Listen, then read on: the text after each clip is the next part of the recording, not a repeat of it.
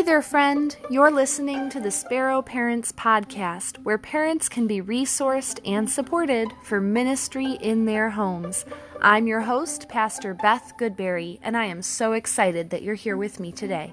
Stay tuned. Hey there, and Happy New Year. Wow, I can't believe we're in season two of the Sparrow Parents Podcast. I'm really excited for what 2020 has in store for us together. And I, like many of you, have set some big goals for myself in the new year. But all of a sudden, it's 2020, which means that we're supposed to have already started our goals. And to be honest with you, somehow I already feel behind because the Christmas season really flew by for me this year. And although I spent a lot of time planning out what I want to do and accomplish in 2020, I just wasn't prepared for January to begin so soon. So if you're feeling the same way, like you're starting off behind this year, this series is for you. Because feeling behind is kind of the worst, but I know how to combat this feeling. We're talking in this series about planning for the new year. And yes, the new year has begun, but planning happens throughout the year, and it's never too late to begin. So, listen, if you miss any episodes in this series and you want to catch up, you can find them all on my website, sparrowkidsministries.com. Just click on the podcast tab and you'll be able to find what you're looking for. Now, stay tuned as we dive in to planning for the year.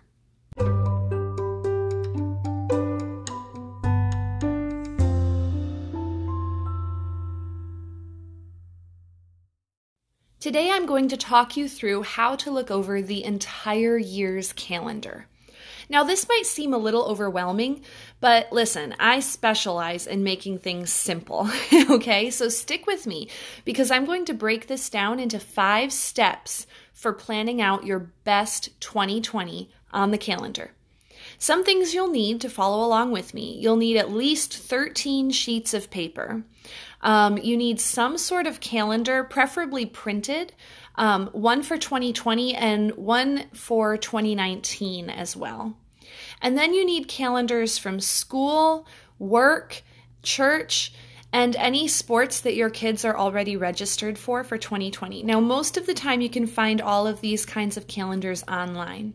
And you'll also need a pencil with a good eraser. Now, the steps we're going to walk through together are making a brain dump list, and then second, we'll talk about entering recurring events on the calendar. We'll talk about goals for the year, and then we'll do all of those school, church, sports, work calendars, and then vacations. Now, in my experience, if you incorporate all five of these steps into your calendar planning for the year, it's going to do several things for you. First, you'll feel more confident about where you're headed with your goals because our goals will be incorporated into our calendars. Um, second, your family will all be on the same page about what's happening this year, which will also create some excitement about the vacations that will happen. And we'll talk about that too. And then, third, you'll start each month off very organized. You'll be able to commit to things that you'll actually have the time for, and you'll be able to easily say no to the things that you don't have time for. So, the first step is to make a brain dump list. Now, I don't know whose idea the brain dump list was originally, but I heard it from Jenny Stemmerman of Your Life Rocks. Now, she has a great podcast. It comes out every Tuesday for working Christian moms, where she talks about how to create balance in your life, even when it seems like you just have too many balls in the air. She talks about making a brain dump list as one of the first things you do in the morning at work. Um, it basically just helps get everything off of your mind so that you can focus your attention on the most important tasks of the day. Now, what I'm suggesting is that before even looking at your calendar when you're planning out your year, you should make a brain dump list. Whether you realize it or not, there are likely things on your mind that you want to do this year. So, when you get into the nitty gritty of your calendar, those things will start to overwhelm you as you try to focus in on your goals and, and the other things that are on your calendar. So, make a brain dump list first. Um, and then you can organize all of that stuff into your calendar with a clear mind. Now, the way a brain dump list works is very simple. Basically, you take a piece of paper and you write down everything you can think of. You don't organize it into categories, you don't prioritize it, you just make an exhaustive list of everything that's on your mind.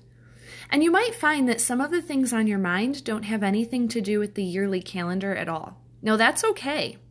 Writing them down will allow you the brain space to focus on your calendar and then come back to those other things later when it's time.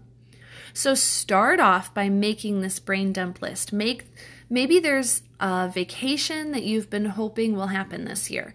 Maybe you want to make sure you remember to buy Christmas presents earlier in the year.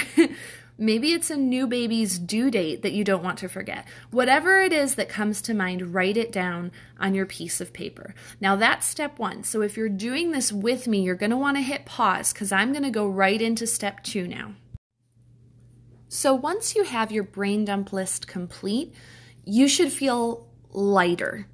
Like you can focus in on whatever you need to do because those things you were thinking about are on paper now and you don't need to worry about remembering them. So, when we take a look at our actual calendar, the first thing we want to do is enter in recurring events.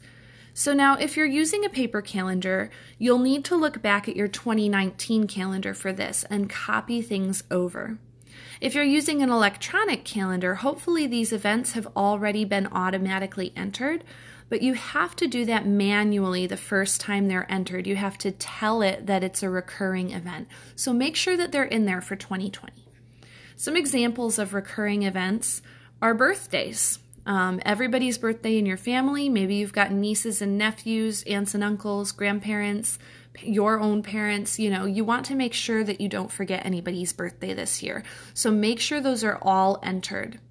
Uh, holidays, holidays that you celebrate that are national holidays, holidays that maybe you celebrate as a family that would not just automatically be on a calendar. So make sure that those are in there too.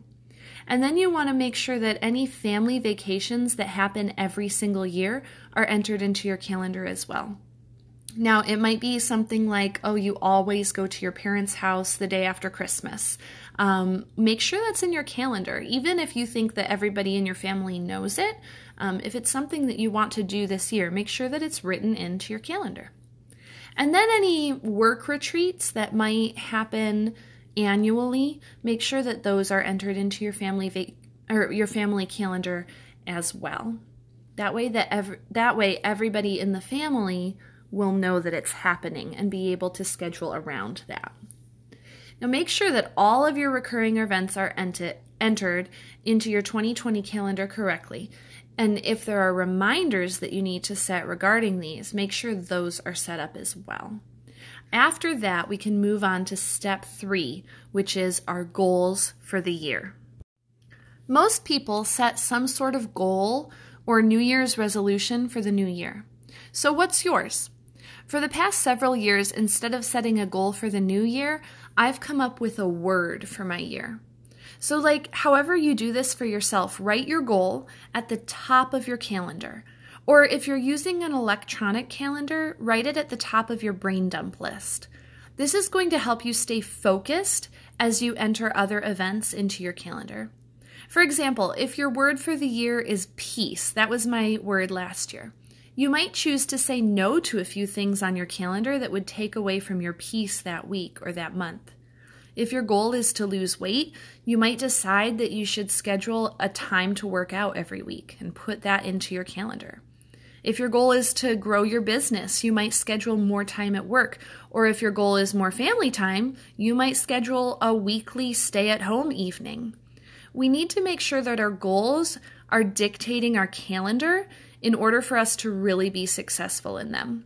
So make sure when you're looking at your calendar, you're also looking at your goal for the year.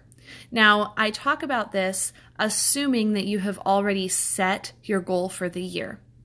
That's just because that's something that I think about over the month of December. So if you have not set a goal for the year, maybe you want to hit pause and just think about what do you want 2020 to look like? And maybe you're not a goal-oriented person, but that idea of just having a word for the year uh, sounded like a really good idea to you. So um, feel free, obviously, to hit pause and just think about that for a minute. What would what would you want 2020 to look like? Um, and as you think about that, um, we're to move into step four in just a minute. So, step four is to include your school, work, church calendars into your own personal calendar. So now we get into the nitty gritty, right? We're looking at the things that are already scheduled for our kids at school, for us at work, and for the family at church. Now, if you look up your child's school district online, you will find their school calendar, which will have all of the scheduled school breaks. And by now, most school districts will also have ne- the next school year's calendar posted. So, like the 2020 to 2021 school calendar will be on there. Um, my kids have an a one hour delay once a month for teacher resourcing. So I need to reschedule my day around that once a month. So make sure that things like that are on your calendar too. If your kids need to go to daycare on school breaks, having those in your calendar will help you plan out your finances for that. It'll also help you schedule your family vacations around the school calendar. Now, your kids likely have a newsletter or a classroom calendar that was sent home for January from their teachers as well. So make sure any information for the month is on your family calendar too. Now, when that's finished, take a look at your work calendar and make sure that anything pertinent to the family is also on your family calendar. So, for example, is there a day of the week that you work late regularly? Write that down on the calendar. Maybe there's a week that's especially busy at work. Writing that on the calendar for the family to see will help everyone have realistic expectations for what that week is going to look like. Now, if you're married or you have teenagers who work, make sure that they do this as well. The whole point of a family calendar is to get everyone on the same page and to keep the commitments we make. If you're the only one putting information on the calendar, this isn't going to help anyone. And then finally, take a look at your church's calendar if they have one. You can often find this on your church's website. Now, just like with school, there will likely be events and Bible studies and things like that that get scheduled on a monthly basis. But putting anything that's been advertised now will help you stay connected and involved in the life of your church. Maybe there's a missions trip coming up or a Bible study you wanted to be involved in. Get it on the calendar so that you can prioritize it. So now it's finally time to look at the calendar and plan out our vacations for the year. Now, I feel like this is the whole reason that any of us ever want to look at the whole calendar is to plan out our vacations. But doing those other four steps first helps us to look at it more realistically and plan out vacations that can actually happen and uh, eliminate some of that stress that happens when we plan vacations and then other things get in the way of our vacations. In when we turn it on its head and we we plan out our priorities first and then we enter in vacations, we can be much more realistic with it. I've been doing this for my family for 2 or 3 years now, and it's amazing how the it changes the way that we look at vacations. Planning out our vacation time months in advance does several things for our family. First, it helps us all get excited. We look forward to our vacation time a lot more when we know that it's coming up, right? But then it also helps us plan financially. I really hate vacations that cause more stress because of money than they're worth.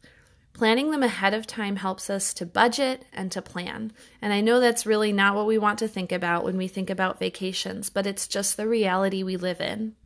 And then finally, it allows us as parents to look at the whole year and see ahead of time where we might need to add in a personal day or a quick getaway. I found that I really like having one thing to look forward to every month. And it doesn't have to be like a big vacation one month last year, it was simply going horseback riding on a Saturday. figuring out what you and your family need to create that balance in your life um, and, and schedule it. Schedule it now. Maybe you already know what your big vacation will be this year. Or maybe you already know that you won't be taking any vacations because of your financial goal for the year or whatever it may be. I would encourage you to look at how many personal days you have if you work outside the home and schedule them in advance. See if you can get a personal day scheduled once a month where you do something that feeds your soul. So for me, that would be going to the beach in the summer months by myself and reading a book. Or you might want to go for a hike or go see a movie with a friend. If you're married, I'd also recommend that you schedule a couple of days throughout the year when you both take a day off of work and spend the day together without the kids. These obviously can be scheduled last minute, but when life gets going, it gets more difficult to schedule those kinds of things. They just don't seem as important when your boss wants you to finish a project or your kids want to join the basketball team. But if you have these scheduled in advance, you can get that project started earlier.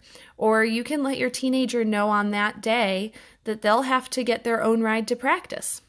Whatever it means for you, make sure you have a good amount of downtime written into your calendar and make that a priority. When something else comes up, don't cancel your downtime because it's in our downtime that we get refreshed and renewed. It's in our quiet moments that we listen to God.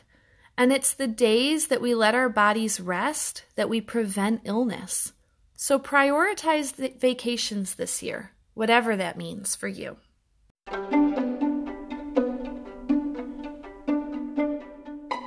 Hopefully, this has helped you look ahead at your year. I'm really excited for what 2020 has in store because I was able to look at the big picture and schedule some things that really align with my goals for the year and prioritize things that I want to do. I hope you were able to do this too. So until next time, keep ministering to your family in your home. That's the best thing that you will do this year. Talk to you soon. Thanks for listening.